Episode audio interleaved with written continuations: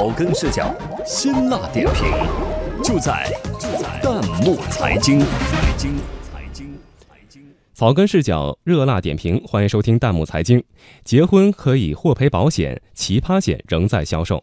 网友感叹：中看不中用，咱不能上当。编辑丁华燕，演播杨晓。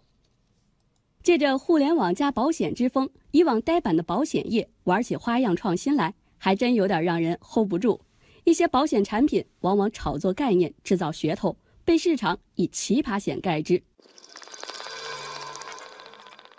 结婚险、贴条险、股票跌停险、吃货险，各种披着时尚外衣的新奇险种层出不穷。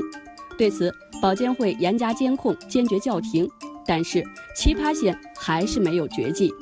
就比如这结婚险，已经换了好几个马甲。目前仍然有多家第三方平台在售，这个险种是这么来赔付的：最少花九十九元，若在投保三年后至十三年期间结婚，便可以得到一千九百九十九元的赔付金。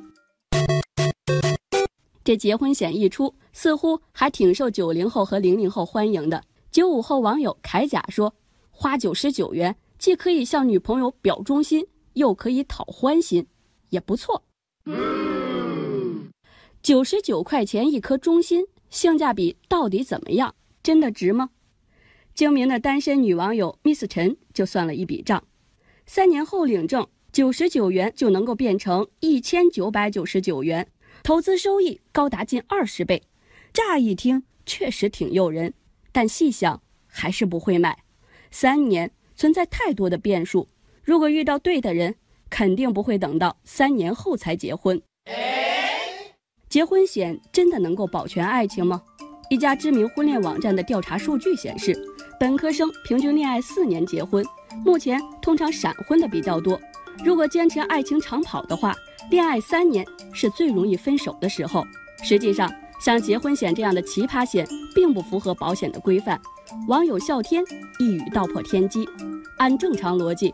恋爱失败获赔还稍有道理，但若反过来把成功结婚当作获赔条件，明显有违保险损失补偿原则。类似的还有雾霾险、摇号险等险种已经被保监会叫停，所以我们也看到网友小机灵发问了：这类奇葩险怎么就成了打不死的小强呢？为什么呢？网友晴空万里的留言算是回答吧，他说。从商业角度看，以人们的美好期许和好奇心作为营销手段呗。